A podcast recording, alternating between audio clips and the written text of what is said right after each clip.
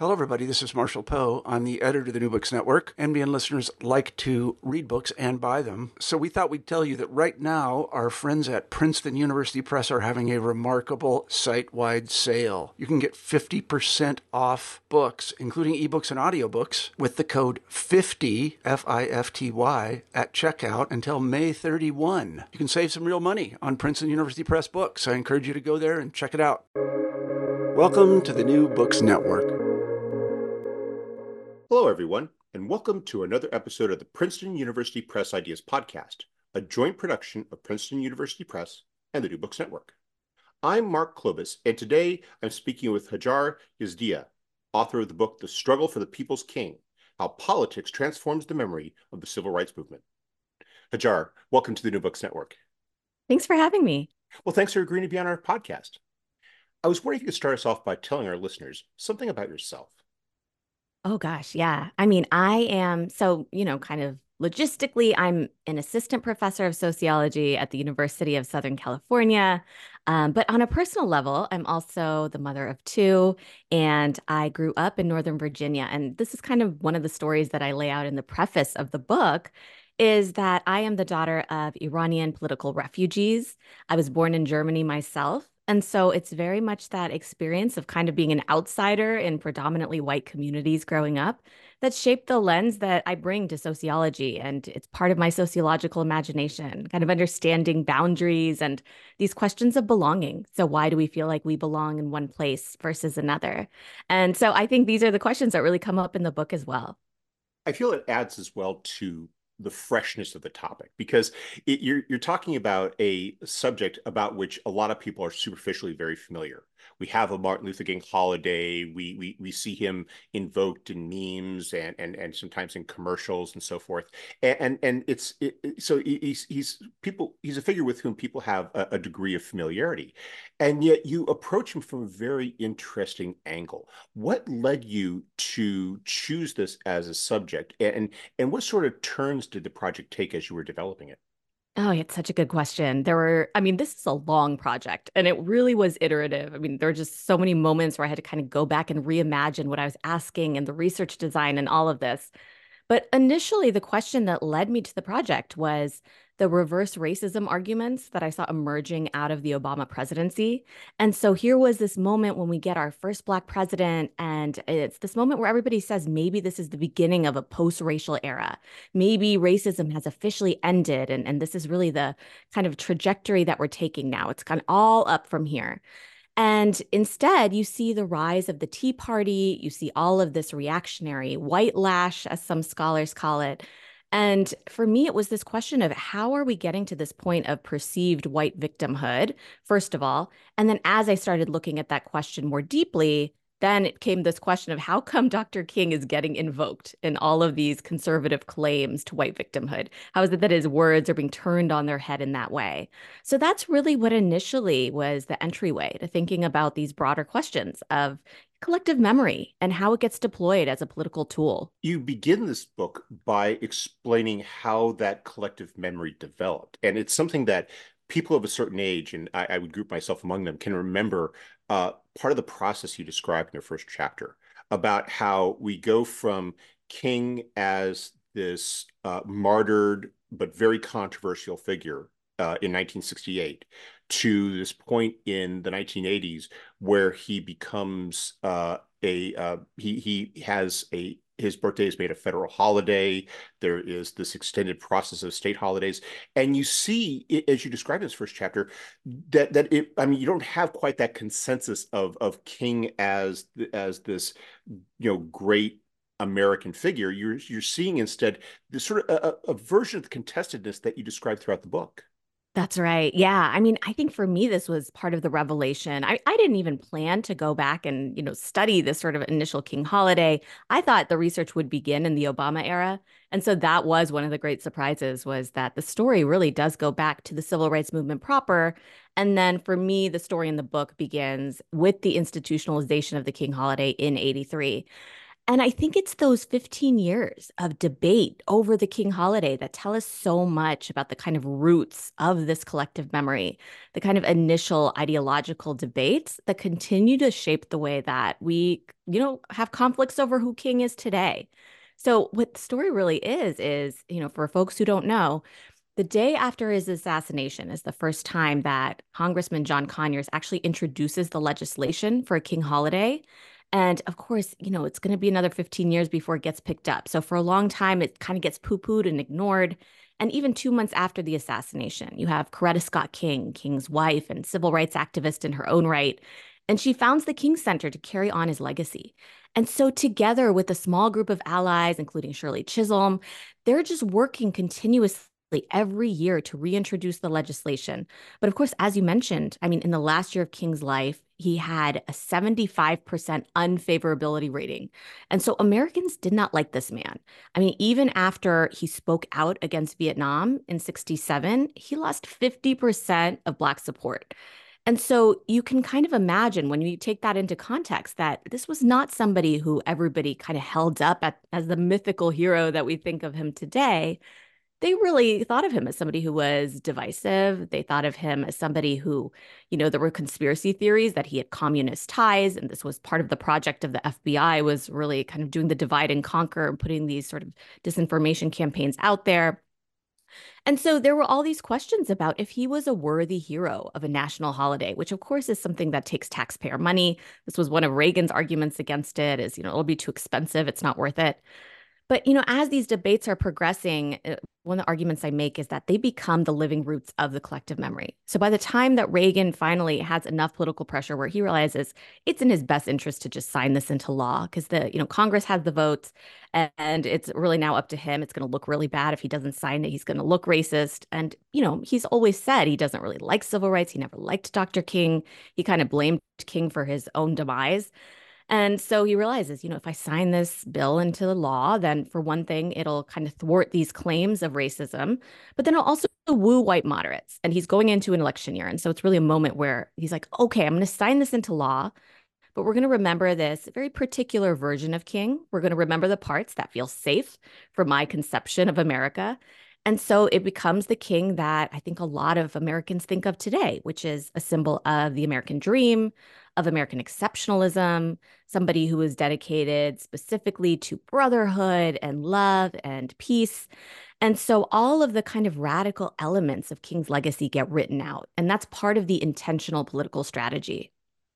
That was one of my favorite parts of that chapter because it was that that writing out of those that of that radicalism was it was it was like the shedding of the of of the divisive you know portrayal of King that you see when, when you have people like Strom Thurmond and Jesse Helms invoking the the communist slurs that that that conservatives throughout the 1960s in an effort to derail the civil rights movement, and how ultimately that that that fails. And there is you, you see that chapter that sort of that we're gonna you know if we can't beat him join him sort of thing we're we're, gonna you know we're gonna accept him but on our terms and, and that gets to the, this fascinating uh, uh, chapter that you uh, then uh, move on to, which is you describe how it. it I, I, love your formulation, the branches of King's memory, about yeah. how we, we, we take this individual and we take this cause with which we associate him, and we almost it, it's kind of like we we we we uh, split it up and and we each we, it's it's almost like we're, we're having a, a, a, you know it's like a, a will and and we're you know claiming portions of it. Mm-hmm. Yeah, that's exactly right. And you know, this was one of the struggles I had going into the book was thinking about kind of a metaphor that could represent exactly how these kind of competing memories are taking place because you know theoretically the idea was always that there's something like you know quote unquote reputational trajectory for example the idea that memory kind of follows a trajectory and your uses of memory are shaped by the ones before and so it looked more linear and in the kind of the evidence that I was finding, you know, in the study, I felt like it was much more of these fragmented but intertwined uses of memory. And they were shaped relationally. So they were shaped in relationship to one another and in opposition to one another. So for me, the gnarled branches, I think, are a way to try to get at some of those tensions and then also to lay out the sort of different trajectories that the memory takes and the kind of work that they do. So, for example, you know, the two initial fractures in the trunk of the tree that I lay out are the ones where you get on one side the kind of Coretta Scott King idea of King's unfinished dream, of a legacy that's going to be carried on. And then on the other side, you get the Reagan version, the kind of colorblind individualism, the story that racism has ended. And now we are going to continue as a society who has been freed from, as he says, the burden of racism. And so these are the two kind of fractures that end up creating these different branches where, for example, through the Reagan era, you get much more of this neoliberal colorblindness branch by the 90s, you have Americans that are really claiming that racism is over and that now the claims of civil rights are actually special rights that are only advantaging minorities, they're disadvantaging white people.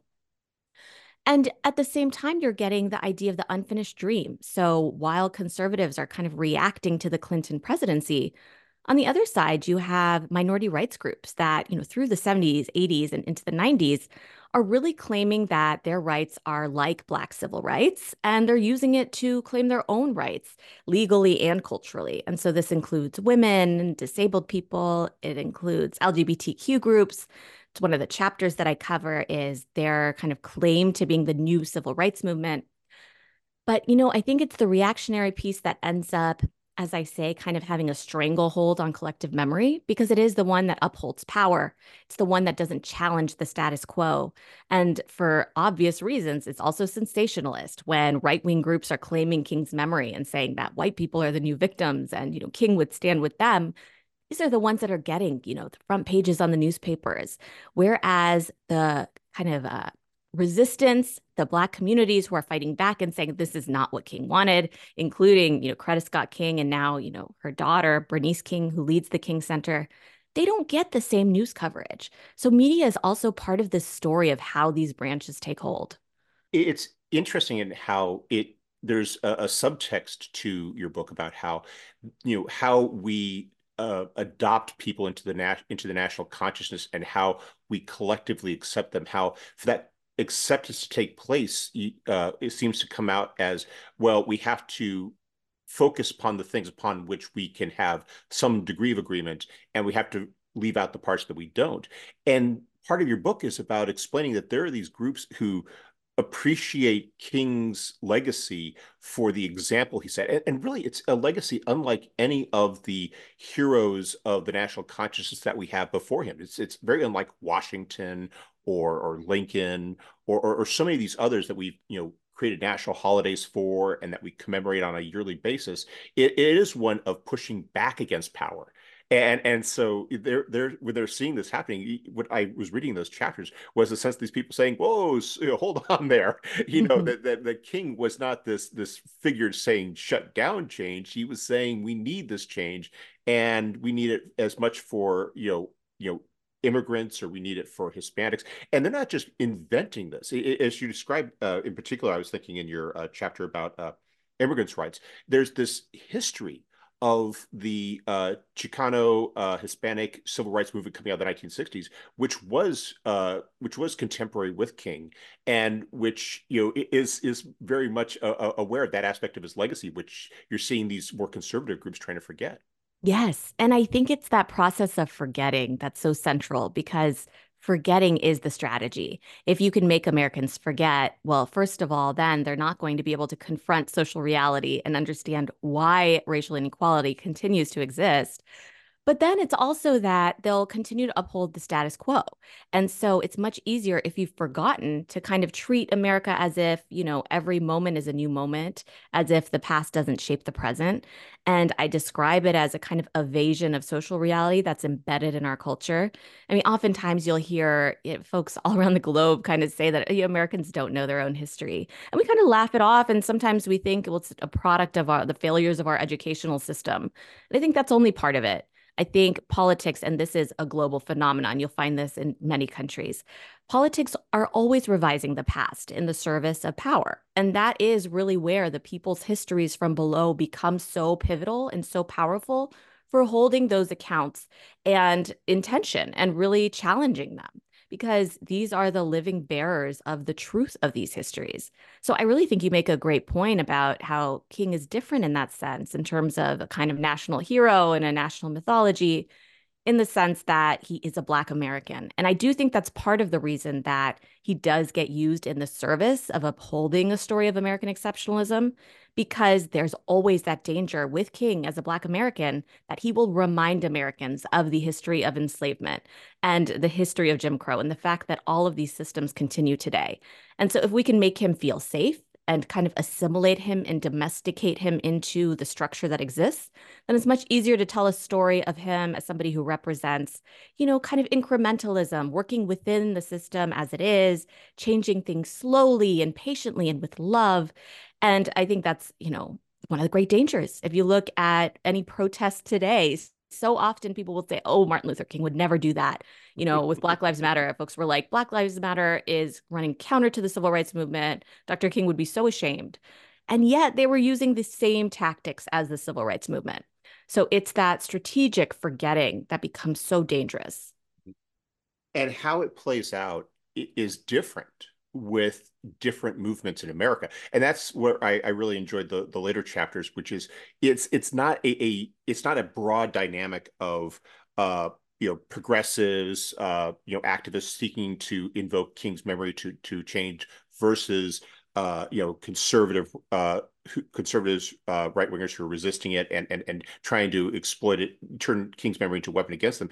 It plays out differently with when you're talking about, say, the LGBTQ movement, or you're talking about Muslim rights, or you're talking about women's rights. The dynamics are very different. The the the the ground on which the contest takes place is different. You can you could talk about what King would have done about, say, Hispanic rights because it was a contemporary movement because you have the, the the movement for gay and lesbian rights that takes place immediately after his death that's only that's only then when it really becomes more upfront then the ground is different. And and so how it takes place is different as well. I was wondering if you could perhaps maybe explain the the the differences in those contests and and and the different ways in which uh, king's memory is uh, used or or misused uh, in these uh, in these various debates yeah, definitely. I mean, I think the the system of power shapes all of these processes. For me, it's what explains how they're all interconnected.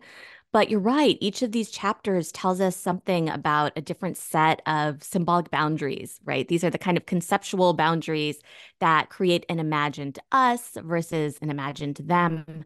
And what I talk about is in the LGBTQ chapter. These are movements that are led, especially in the 90s, primarily by white Americans. And so race doesn't come into the discussion when they're challenged by predominantly white conservative family values organizations. Instead, it's the moral boundaries of memory that come up here. And what they really fight over is who is the moral authority and who gets to claim king as this kind of moral cloak. And, you know, it makes sense that, of course, LGBTQ rights movement coming up from below, the one that's in the position of less power, is the one that's saying we're the new civil rights movement, right? We're the aggrieved group. But then the opposition, the rival group on the ground, family values movement, they're first of all trying to discredit them. And so they're saying, well, Dr. King was a Christian and he would oppose homosexuality and he would be outraged that you are using his memory to claim that you are the new civil rights movement. So discrediting is the first part of the strategy. But what I show is as political contexts change and groups kind of innovate their strategies over time, the conservative groups wisen up. They realize that if they're going to use our opposition is going to use the civil rights strategy, we need to claim it for ourselves. And so that's when these family values groups start claiming that they are the victims and that, you know, gay rights, for example, are an infringement on their civil liberties, on their expression of religious freedom. And that's where they start using King. I mean, we get to this point that you know, introduces that chapter where it's Jeff Sessions speaking to a group of funders and donors and he's saying that, you know, Dr. King would stand with them and fighting for Christian rights and, and fighting for religious freedom against this kind of inside the Beltway crowd who's anti religious and anti Christian. So it's that story of perceived victimhood that actually follows through all these other chapters as well. And, you know, I have two chapters. One focuses on the immigrant rights movement, and the next focuses on the Muslim rights movement. And those stories are actually similar in the sense that both of the boundaries that come up in those are the intersection of racial boundaries and national boundaries.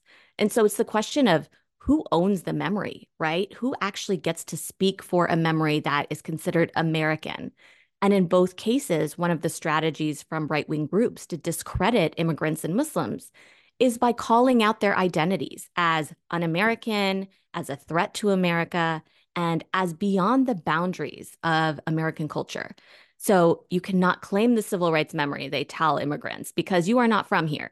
And for Muslims, they say, well, you are a threat to the nation. And so, you know, they also bring up Dr. King's kind of opposition in their perceived sense to, you know, terrorism and some of these sort of global issues. So it's really this question of, you know, not just how memory gets used, but how who's using it, the messenger, and the way that they're positioned in a system of power, how that shapes the way the memory uses play out in the public sphere. There's a contrast that you uh, you mention in the book, um, but you don't feature it, which is the uh, the with Malcolm X in the sense that he is, uh, and I'm thinking about the, the chapter in the Muslim rights movement about how uh, for uh, Muslim rights activists, he's an especially relevant figure because he was not just a participant and a, and a key figure in the civil rights movement of King's era, but he was Muslim, and and that was an, an integral part of his identity. And it's interesting because uh, Malcolm X has never had quite that same adoption to the national consciousness that King has had. And so you're it, it's interesting to see how that plays out in, in, in that particular context where you're seeing I was thinking in some ways how it, it, serves almost as an alternate path that King's uh, memory might have taken to where he might be, uh, you know, not quite as exploited as a weapon against the groups that are trying to invoke his memory, but at the same time, it's he's not quite as as, as uh, valuable outside that group in terms of trying to hearken to the values that he represented and how they're truly American values. Yeah, no, that's absolutely right. And it's really part of the project of creating this memory of King is positioning him in opposition to Malcolm X and the Black Panthers and Black separatists. And it's this idea of the kind of safe and acceptable American collective memory positioned against that which threatens America. And so that was part of the binary that got created was this, you know, King versus X story which, as we've come to learn, is quite false. You know, yes, mm-hmm. it's true that they had different ideas about how to get to the promised land, but they ultimately, you know, shared a lot more than they disagreed on. And especially near the end of King's life, they had really converged in a lot of ways. You know, King had become much more critical outspoken against the US. And he always said, you know, I love America and I, I, want her to stand as a moral example to the world. And he was always very clear about that. Whereas I think, you know, Malcolm X didn't necessarily believe that America was redeemable. But I think at the, the kind of heart of the criticism, they shared a lot in terms of really wanting to change the system from the ground up and having a kind of exhaustion with the establishment and really not having much faith that the establishment was going to do anything unless the people forced it to. And so you get this wonderful opportunity though to take those aspects of King's legacy that you that uh, you may disagree with, read them onto Malcolm X, and then kind of marginalize it and say, no, we're going to go ahead and, these are the aspects that King really stood for, you know, really in air quotes, and and, and that's going to be what what we're going to use to you know to effectively you know use king against this call for for for muslim rights or or, or other uh, rights movements. Precisely. Well and that's also so interesting too. So the muslim rights chapter kind of the puzzle that opens it up is this question of you know all of these other minority rights groups have picked up civil rights memory early on to claim rights. And the muslim rights movement is one composed predominantly of you know south asian and middle eastern immigrants and they are not picking up civil rights memory. And it's this question of why, you know, why is it taking them so long to do this? They don't really pick it up until a kind of post 9 11 era. And despite the fact that they've been here, you know, since the early 80s. And so what kind of comes out is that their perception of their own identity is central to the way that they think about how they relate to American collective memory and specifically the fact that for so long they're trying to pursue aspirational whiteness. It's the the story of assimilation in America is that you position yourself close to white people so that you can become white, which you know stands in for upwardly mobile. It doesn't mean that they actually think you know their skin color will change or anything. but it does mean a, a, sort of symbol of upward mobility, of economic success, of being integrated into the mainstream, of being seen as American. And it's really in the post 9 11 moment as they're really bumping up against the boundaries of what it means that they will never be seen as fully American. This is a moment when you have the Patriot Act, you have the war on terror. And I mean, I, I, should say I'm Iranian American. And this is something I experienced as well, is this moment where people you have known for a very long time turn against you. And so I think it's that realization that shifts them to understanding they actually are racialized. You know, despite their best efforts, they will never be seen as American or even as analogous to white. And that becomes a bridge because once they realize that, they start situating themselves within the racialized past, which in America, you know, the history of Muslims in America is the history of Black Muslims.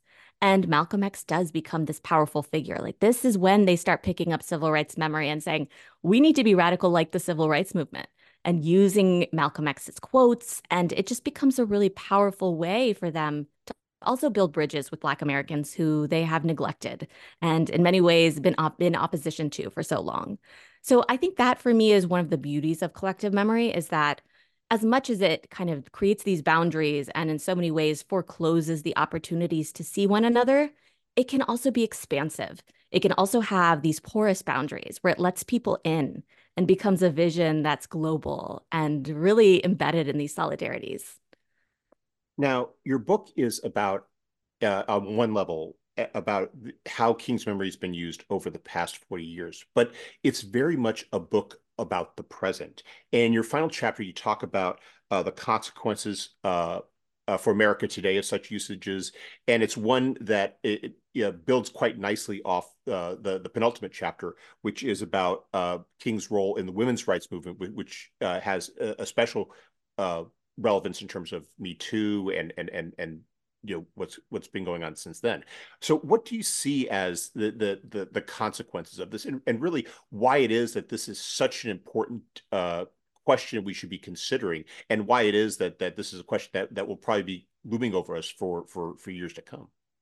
Yeah, I mean, I, I think one of the main points I really want to drive home is that invoking King's memory in distorted ways, you know, these sort of ideas of revisionist history, they're not just rhetorical tools. You know, we shouldn't just write them off as kind of something that's troublesome, something that just represents, you know, the shifting American discourse. These are tools that have had severe consequences for our society and for our democracy. And so, one of the major consequences is that these revisionist histories have been used in the service of eroding multicultural democracy. So even as early as Reagan, King's words were being used to roll back civil rights. So the idea that King would have supported colorblindness, which in this sense meant not talking about race, right? Not granting quote unquote special rights to minority groups. This was used to justify repealing, you know, civil rights across housing and education, across the justice system. And it's culminated in the recent repeal of affirmative action and, you know, about a decade ago, repealing that critical piece of the Voting Rights Act, which, as we've seen, has had these incredibly detrimental consequences. And so I think that's the the kind of most concrete takeaway that I think we really should pay attention to. But I think beyond that, for me, it's a question of how this revisionist history changes our capacity to see one another. So we talk all the time about political polarization and, you know, why is it that the left and the right can't speak to each other? Well, I think it's much more complex than that. I think it's much more a story of the establishment of power and how that takes on this kind of divide and conquer mentality and uses collective memory as a tool. It's a wedge. And so, you know, one of the things I show throughout the book is how those in power, especially from right wing groups, will use the collective memory of the civil rights movement to draw wedges between Black and other minority groups. And it'll be a way to come down and say, for example, that you know, immigrants are trying to claim a collective memory that's yours, but they take your jobs, right? So this is one of the strategies. And it's intentional, right? The paperwork is there. You know, there's all these behind the scenes documents where they say very explicitly this is the strategy for making sure that these groups on the ground who are equally suffering do not come together and garner political power. So I think the fragmentation through collective memory is also something we should really pay attention to. And then I think the third piece, which is the piece that I'm really passionate about, is that I think this politics that's so committed to the status quo that devises a collective memory that upholds the way things have always been, ensuring that things will always be the way that they've been, it lacks creativity. It really sucks all of the air out of the room. And it has a kind of stranglehold on our political imagination. It makes us believe that nothing else is actually possible. And I, I think that's really one of the pieces I hope that my own students will take away is to try to think broader and think about the other histories that are not being told, that are not being remembered, and how they might give us clues as to other things that might be possible in the future. Well, we appreciate the time you've taken to speak with us. But before we go, could you tell us what you're working on now? Yeah, so I think I'm working on a couple things, but the most closely related project, coincidentally, thinks about truth and reconciliation initiatives, but in the United States. And so this is a project that I've just kind of picked up. And for me, it's this question of, you know, can we come together at a grassroots level, confront our community histories, dig into all of their messiness, and find that as a route for creating these bridges to maybe come together in the future? Well, it sounds like a fascinating project. I look forward to seeing it when uh, you've completed it. Thank you. Me too. Izita, thank you very much for taking some time out of your schedule to speak with us. I hope you have a wonderful day. Thanks, Mark.